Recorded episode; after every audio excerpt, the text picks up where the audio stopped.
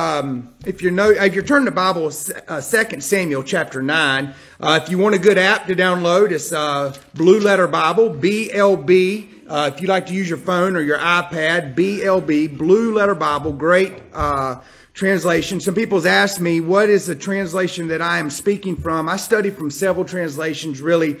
Um, but the NASB, the New American Standard, is my, I believe, is the closest word for word translation that we have uh, that I that I like to use. The King James is a great word for word translation. There are just some words that I think are a little bit closer in the NASB. Whatever you like to use, uh, word for word, but um, in Second Samuel chapter nine. So in the paper that you have uh, that I handed out uh, I have the the lineage of Saul, and that's going to make more sense. Something you can look through. Um, this that kind of covers where we've been with the house of Saul, and so now you you see kind of where uh, Saul's family's at, all the way down to Jonathan's sons, and uh, and so we're going to talk about Jonathan's son tonight, uh, Mephibosheth. And so that, that is nothing I'm going to really discuss tonight. That's something you can look and see and kind of see Saul's wives and, and, and all those who had passed away and how just the, the, uh, Jonathan's sons and, and where they're at. I didn't go no further than, than just a couple of those after Mephibosheth. So I want to tell you this, since college, this has been my favorite Old Testament passage uh, in all the in all the Old Testament. This 13 verses is my absolute favorite. Um, if and I and I said this today. I said if you cannot get ex- if a preacher cannot preach this passage, something is wrong with him. And if a believer cannot get excited about this passage, something is wrong with them. And so this passage is absolutely outstanding in how it points us uh, to Jesus Christ. Now, I, I, do have to just remind you, if you got a chance to watch Sunday morning, I covered 2 Samuel, the second part, chapter 7. We skipped over chapter 8, and it's because I told you chapter 8 really should come before chapter 7 because it's talking about the wars. But if you listen to Sunday morning, if you remember what I said, and um, it was talking about the prayer of David. If you remember that, the last part, I think it's 18 through 29, it's the prayer of David. If you remember what he said, because God had told him, I'm going to continue your lineage on. I'm going to continue it on through who? Jesus Christ, right? He said, he said, your son is going to build the temple. And David kind of was like, wow, I can't believe this. Wow, he's out. I mean, he's the praise and the honor that he's given to God. Now, this is very important.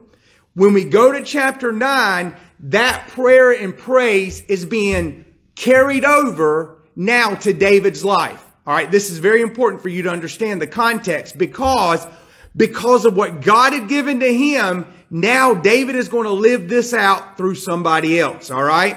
So that's where we left off. Let's get into verse one here. It's 10 after. All right. Y'all did really good to get me in here. All right. Then David said, is there anyone still left of the house of Saul that I could show him kindness for Jonathan's sake? All right. So he said, now David is sitting on his throne. He's just come out of this prayer time with the Lord. He's overwhelmed with the blessings of God, the mercy of God, the, the, the, uh, for, uh, forgiveness of God. He's overwhelmed with God's glory. And he's sitting here going, Hey, will everybody stop? He said, is there anyone left that I can show the kindness of God to? You see, David's like, because of what God had done for me, I'm going to transfer this to somebody else's life. You know what's sad though, as I, as I see the first part, he said, is there anyone still left? You know, this is a sad reminder. If we've learned anything so far through the life of David, the Old Testament is violent. And we haven't even scratched the surface of the violence that's in the Old Testament. But the Old Testament is very violent and it's the hatred, it's the sin, it's what war has done. And he said, Hey, is there any distant relative? Because Saul's family is wiped out. Can you imagine? I mean, it's almost like the Hatfield and McCoy. How far do we have to go back till we get to somebody still living? I mean, what a sad legacy, right? That the house of Saul has. And so he said, but I want to show the kindness of God. It means the word kindness in the, in the Hebrew says favor or mercy. All right. And he said, for whose sake? For Jonathan's sake. Now he's just going to say two different things, and I'm going to share later on how this, this passage has changed my life and my prayer every day. Now, if you remember, the, the, the, how big this is because kings that would step into this position would not be out to show the, the, the past kings and their family mercy or favor. What would they be trying to do? Kill them. Because what would they be afraid of? Their relatives would come up and rise up against that king and that throne and they would kill them.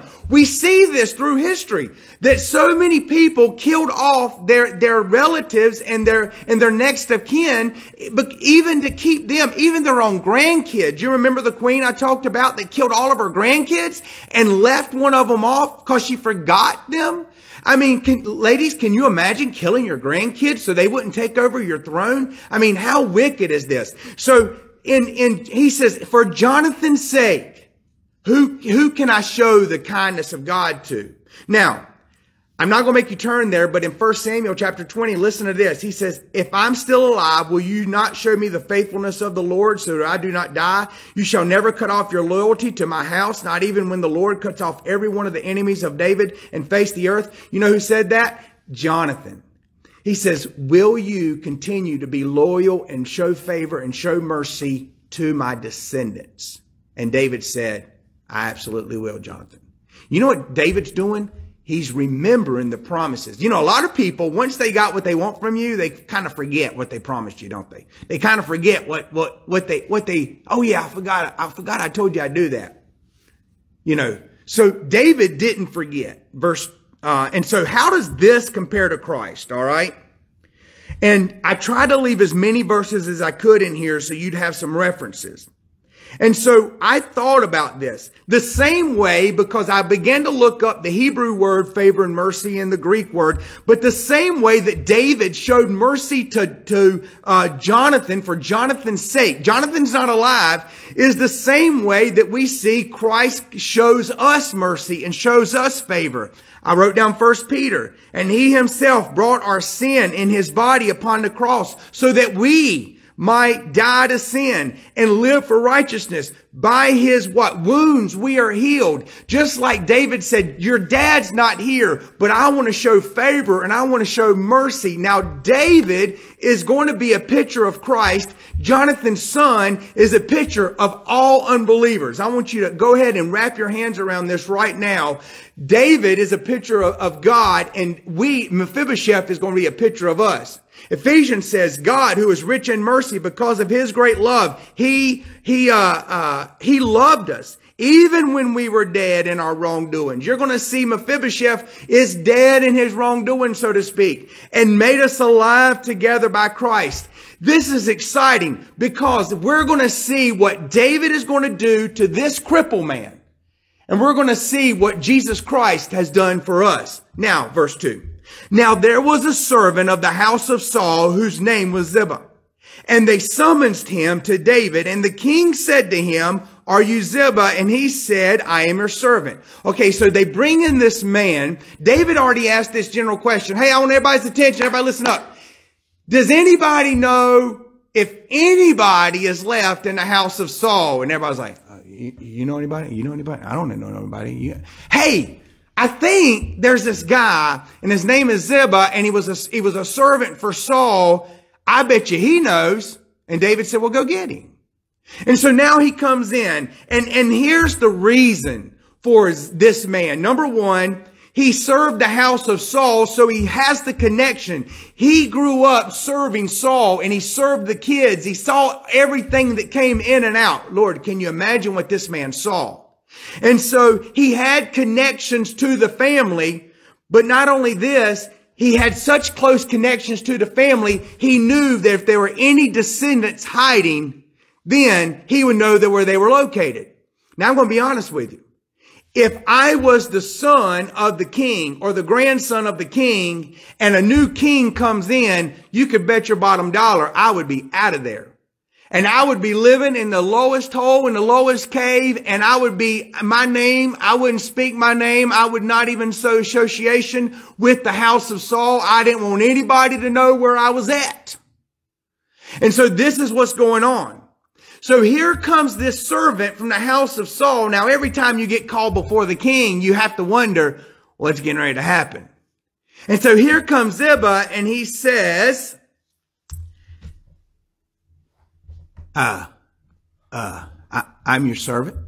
Now, whose servant was he before from the house of Saul? So all of a sudden, Ziba's thinking, okay, is this the part where I get killed? Because David, you know, Saul went to kill David and he's going to think, you know, he's thinking all these things. And he said, uh, I, I'm here. I'm your servant.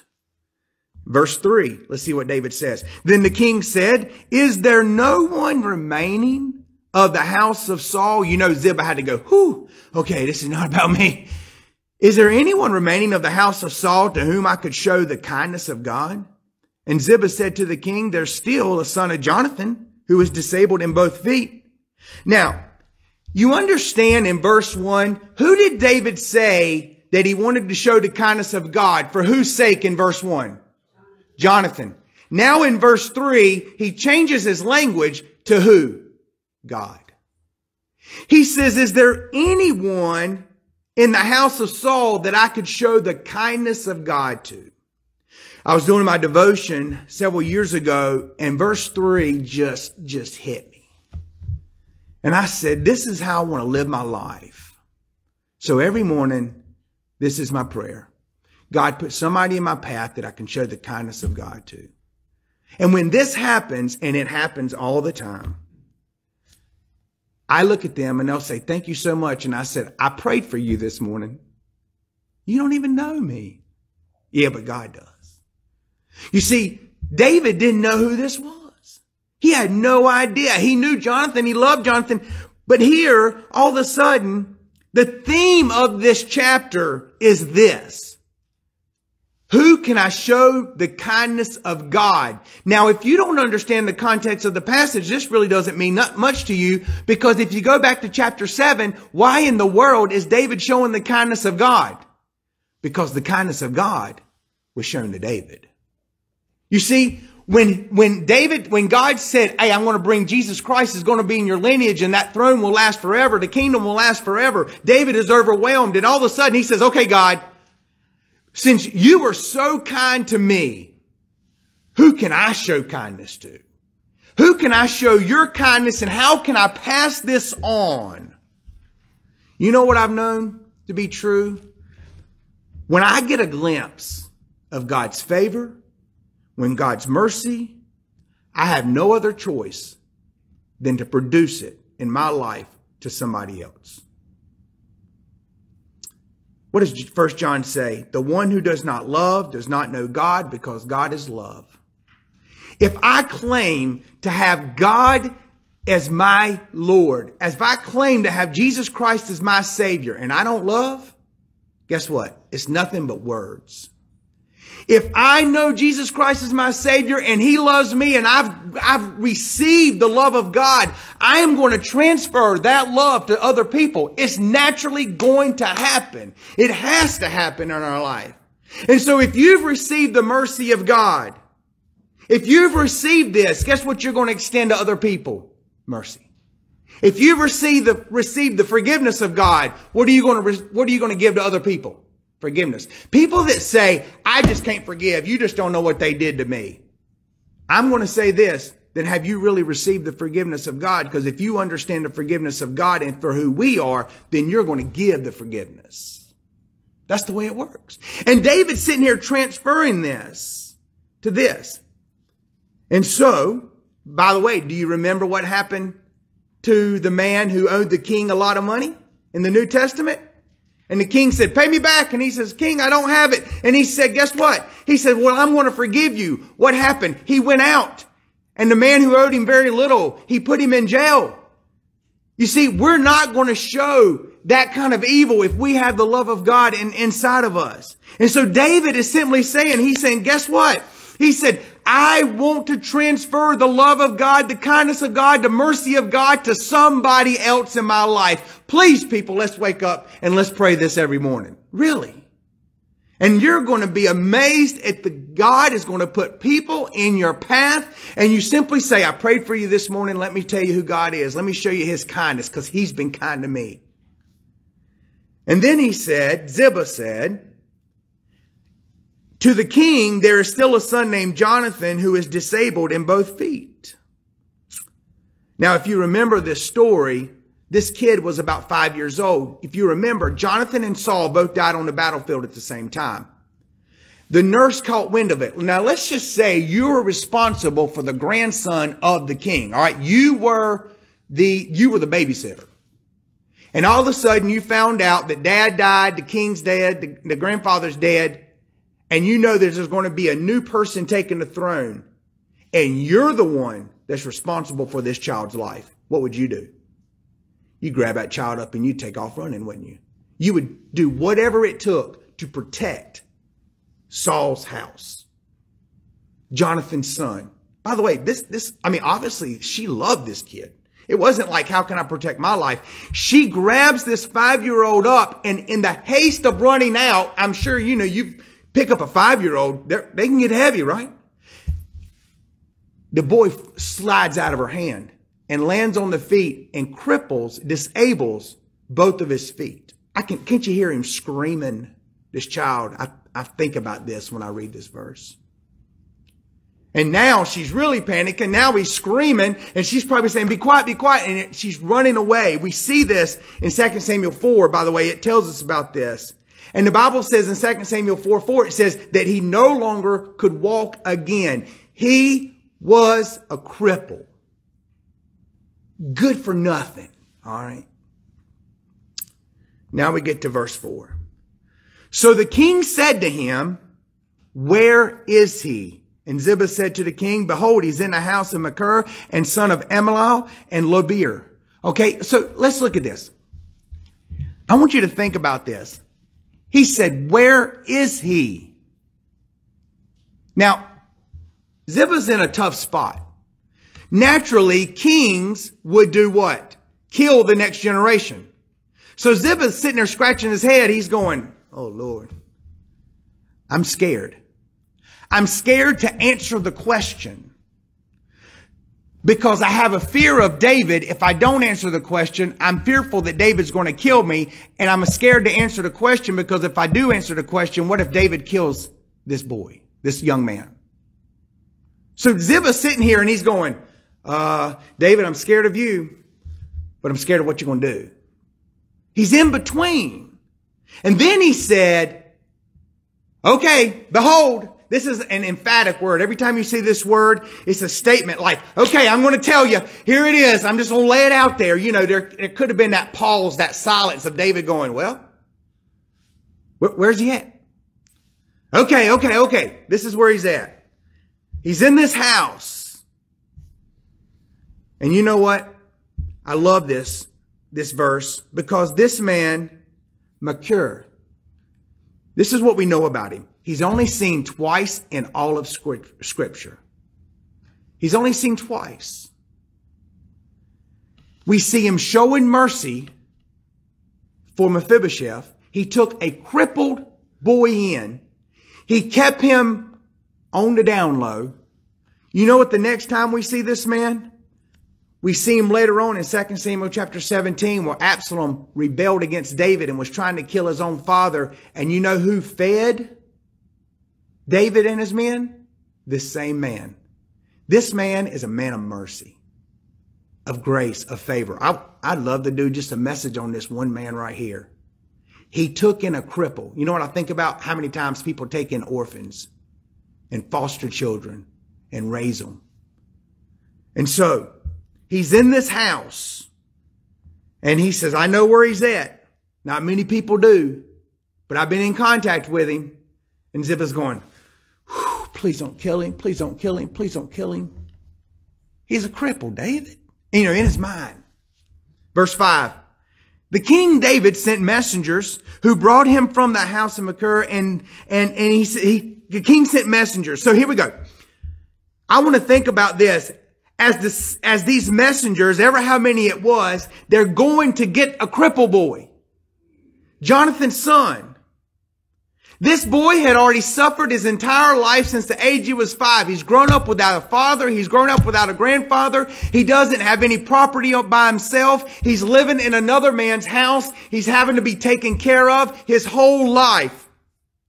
And now here comes some messengers from the king. Obviously he's going to get ready to be killed. You know what I think? I thought about this, the threat of worry. I think we worry about things that don't happen, don't, don't we? We worry about things that haven't even taken place yet. And so this is a great scenario of what's taking place here. Ziba can sit here worry about what is going to take place and what's David going to do. And so here, the King David goes out there and he's sending his messengers. Can you imagine this cripple boy? Can you imagine this cripple boy looking out that window and seeing the messengers of David? Oh no. This is what I knew would happen one day. I knew this would take place. Verse 6 Mephibosheth, the son of Jonathan, the son of Saul, came to David. Now they had to put him in some type of cart, put him on a donkey. He was carried in some way, form, or fashion and he's going to the king's house. He's going to this big palace that was made of cedar and stone that the king of Tyre had made for him. Can you imagine the journey? Can you imagine what this boy was experiencing? Can you imagine what he was feeling? Would you be scared? By the way, how many of you over the intercom has heard, Psh, Chris Davis, please come to the office, see the principal. I don't know about you, but fear struck my heart every time. And you're, and all you're going is, what did I do wrong? What did I do wrong? Well, it couldn't be that. That's too long. What did I do wrong? What did I do wrong? Right? Anybody else feel that way? Yeah. Can you imagine this journey? By the way, this was not a close journey. Can you see him going, um, hey guys, can you tell me what, what's going on? And the messenger said, we don't know what's going on. No, just give me a little hint. How many times you ever had anybody tell you, Hey, I, I got to talk to you. I, I'll talk to you later. You know what I do? I go, no, no, no, no, no. Tell me now. Is it bad news? Just tell me now. I want to know.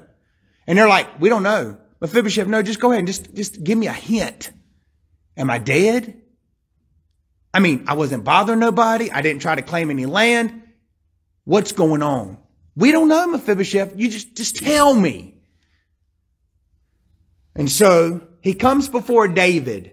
And here's how we know what he was experiencing. What was the very first thing he did when he got before David? Fell on his what? Face. His actions indicate his humility, his fear before David. And I love what David did. Now you got to understand every word is important. And he came to David. He fell on his face, prostrate before the ground. He's laying flat on this floor, face on the floor. And David said, Mephibosheth, hey, son, sit up. Sit up. Can you imagine what Mephibosheth he didn't want to, you know? He didn't want to sit up. He didn't want to look at David. He's scared to death. And you know what he says? As he's coming up, I am your servant. I, David, I don't want no trouble. I, I know, I know who my father is. I know who my grandfather is. I know what my grandfather tried to do to you. I understand all of this. I, I'm your servant. Ziba responded the same way, did he not? I'm your servant.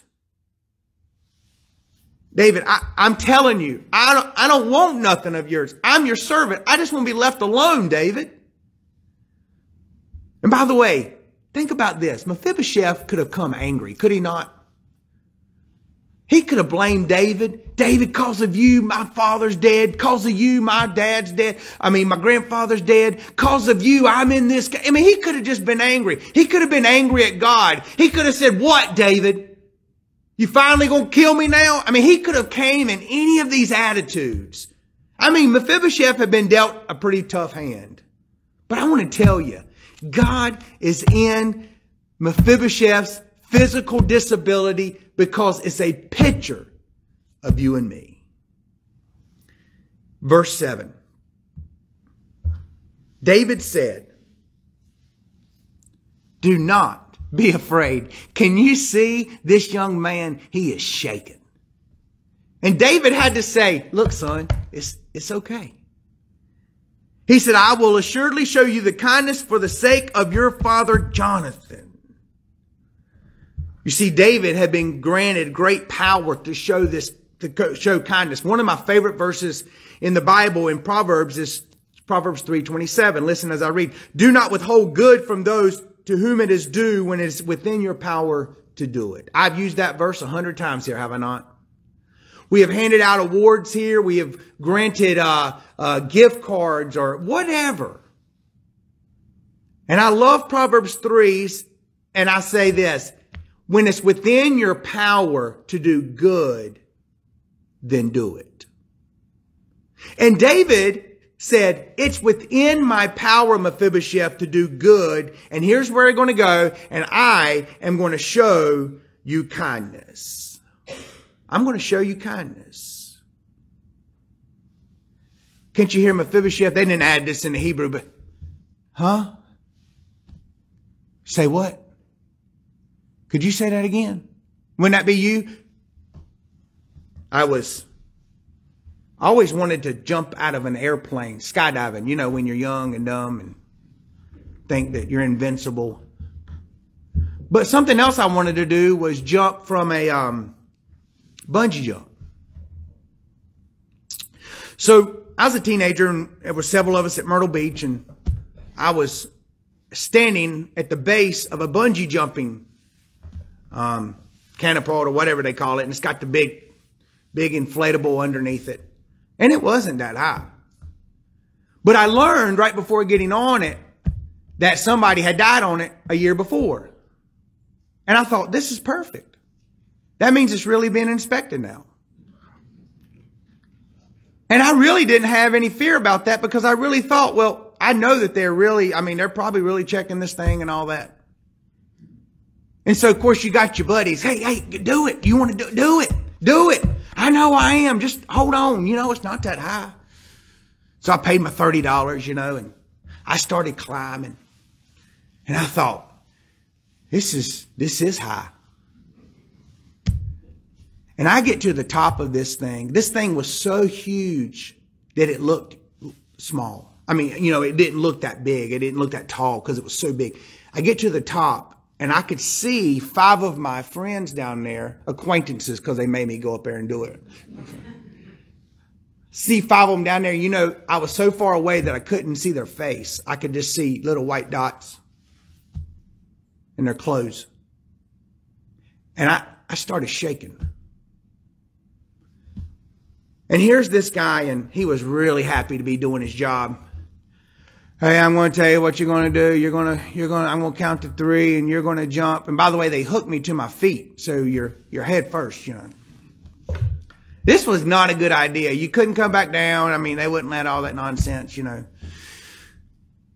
And so he's sitting there explaining how he's going to count to three. And then, you know, you got to jump and you have to do this and you have to jump out. And he said all of that. I'm going to be honest with you. That's what he was supposed to say. I have no idea what he said. My, my toes were hanging over the edge of this thing. And all I heard was in three. And I said, hold on. What'd you say? He had been saying all this stuff and I didn't hear what he said. I was so scared I couldn't hear what he was saying. And he said, you're stolen and turn around and I'm going to count to three. And I felt one and he was mad. And at two, I felt his hand go on my back. And I knew, I said, well, it's do or die. But to this day, I have no idea what exactly he said. To this day, I've never been that afraid where I couldn't comprehend what was going on around me. I thought about Mephibosheth as he's getting ready to possibly lose his life and David saying all these things and he goes, huh? What, what? And he's stunned. He's frozen. You know, as I thought about this, you remember when Jesus was on the boat in the storm. Jesus was sleeping. Remember that word kathudo. Remember that? Kathudo. It means the deepest sleep possible. Jesus on the boat and, the, and all the disciples are scared. And what does he say? Why are you afraid? You remember when Jesus was walking on the water and all the disciples were shaking and he said, don't be afraid. Over and over, I can just reference, reference, reference. Jesus said, stop being afraid. I thought about David. He said, don't be afraid. It's within my power to show you mercy, to show you kindness, to show you favor. Verse, the second part of seven, he says, and I'm going to restore to you all your land of your grandfather Saul and yourself shall eat at my table regularly. He said, I will. And David's going to do two things. He said, number one, I'm going to restore to you all the land that was your father Saul. Now, how big of a deal is this? Because all the new kings would want is how can we gather so much land? And because land equals what? Power. Land equals authority. Land equals dominance. And he says, I'm getting ready to give you all of your grandfather's land back and it's yours. And then he says, not only that, you're going to start eating with me. Here's a man who was crippled. He didn't even have his own house. Somebody had to take care of him. He couldn't prepare his meals. And now he's being invited by the king. And he said, that the eating at the table, by the way, is this, is a relationship. He said, I want you to come and have a relationship with me. That's what it says. That's what eating at the table is. I want you to have your land, but I want you to have a relationship with me. Verse, uh, and, and by the way, I, I, I talked about this. Well, how does this compare for us to Christ? You remember in John 14 when it says this, in my father's house are many uh, rooms. If, if that were not so, I would have told you because I'm going to prepare a place for you. And if I go to prepare a place for you, I'm coming again. I'm going to take you to myself that where I am, you where there'll be also. You know what? Jesus has promised us a, promised a home in a celestial city. He says, I'm coming to give you land, right? That's what I'm coming to give you. I'm coming to give you your own room and it's going to be on Main Street and it's going to be attached to the Father's house. And then it gets better. Luke 22, 30 says that you may eat and drink at my table in my kingdom and you will sit on my thrones and judge the 12 tribes. He said, not only that, he said, you're going to sit down at my table. He said, cause I want a relationship with you.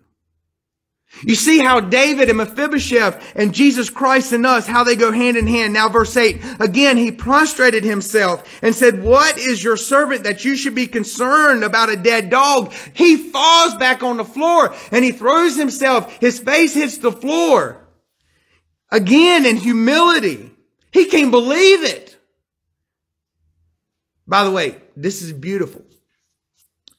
What is your servant? If ever you have thought, I deserve God, I deserve Jesus Christ because I am, you have missed it. We should come to the place in our life going, I don't deserve it. I am so undeserving because you know what? I know who I am. And he said, what is your servant? And then he uses the word term dog, dead dog like me. It was the most degrading term you could be called to a Jewish person. Do you remember? Now, this is important. Do you remember we talked about the prayer of David?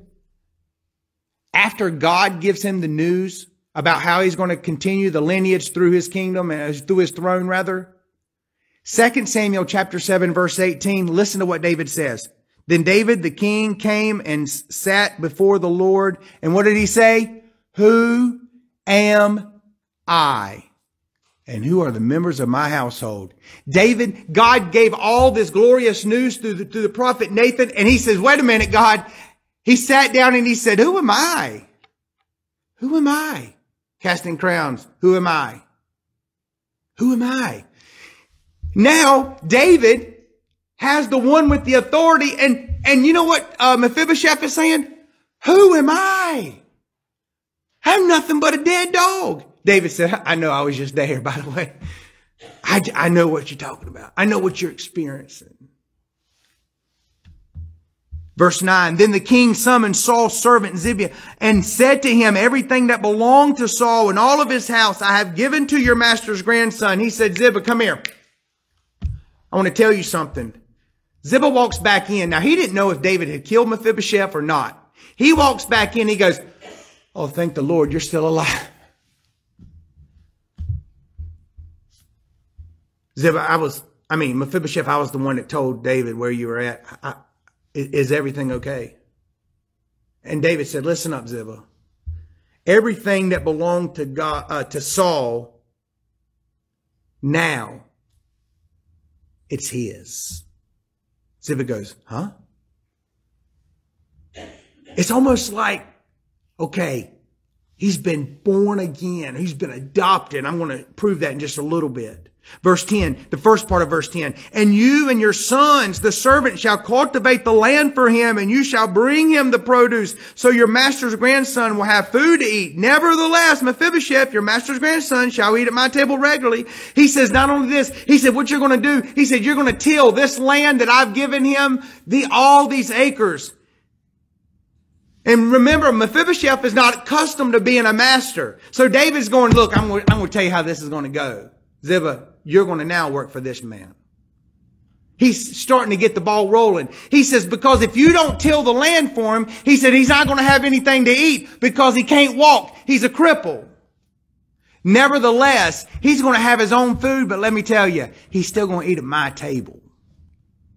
I'm going to invite him in regularly to fellowship with me.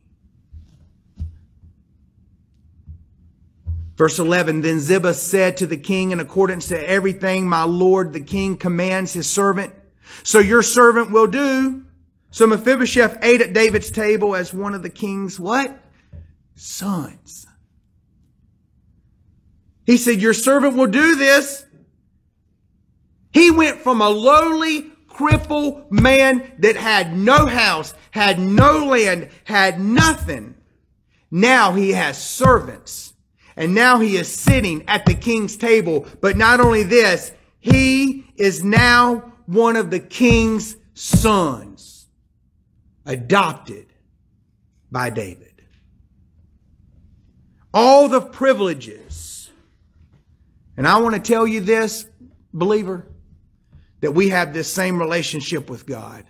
Listen to Second Corinthians. He says, And I will be a father to you, and you shall be sons and daughters to me, says the Lord. Romans 8, Spirit himself testifies with our spirit that we, believers, are children of God. Galatians 4, Because you are sons, God has sent forth the Spirit of his, of his Son into the hearts, crying, Abba, Father. Because I am a son of God the Father. He says you get to say, Daddy. That's what that verse is saying. Romans 8, for all who are being led by the Spirit of God, these are the sons of God. We are sons of the King, the creator of the universe. If you believer cannot get excited about that, and I can't get excited about that, there is something wrong. Verse 12, Mephibosheth had a young son whose name was Micah. And all who lived in the house of Ziba were servants of Mephibosheth.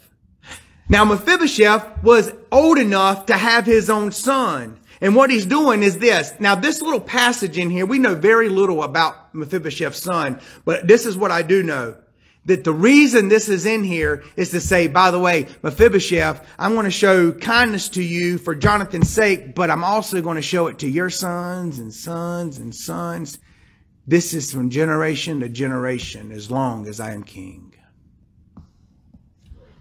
and all who lived in Ziba. Now, house of Ziba. Now, I didn't read the rest of verse 10 because I left it out at the very end. Because what the end of 910 says, Ziba had 15 sons and 20 servants. This man had his own, his own servants. He says, everybody in your house is now going to be servants of Mephibosheth. But ultimately, you have your own servants, Ziba. Ultimately, they're Mephibosheth's servants. Verse 13. So Mephibosheth lived in Jerusalem because he ate at the king's table regularly and he dis, and he was disabled in his two feet. You know why it says he lived in Jerusalem? Because because he ain't got to live in fear no more. And this is why God said he didn't give us the spirit of fear, but of sound mind, and of courage, and of strength. Because of who our Father is. What broke the chain of fear from Mephibosheth? And I think First John tells us this. There is no fear in love, but perfect love drives out all fear. Because fear involves punishment, and the one who fears not is in perfect love. Do you know why I don't have to live in fear day to day?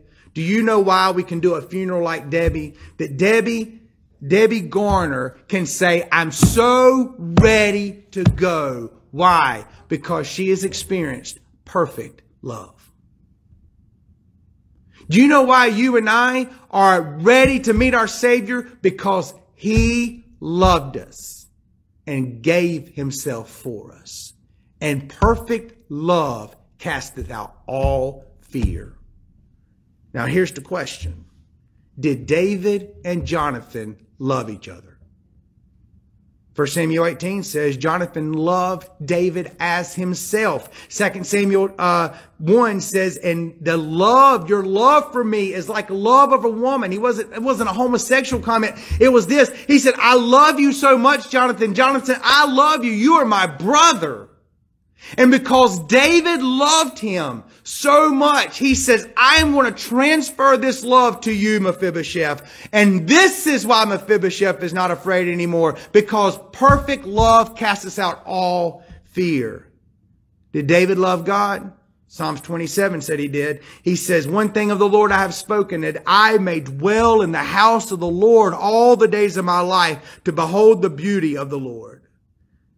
David, and this is important, David loved God. God loved David. And because David had received the love of God, David could love Jonathan and David could love Mephibosheth and David could love other people because David had the love of God. And if you don't have the love of God, you'll never love like God. I want to tell you, if you ever think of yourself being worthy I want you to think about a crippled boy that can't walk. And I want you to think about the verse that says, Our best is as filthy rags. And I want to tell you, this young man had nothing, and now he is now a son of the king.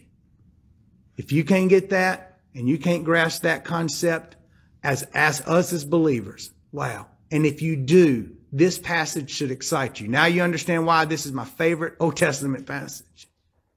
Father, we love you today. We thank you for loving us.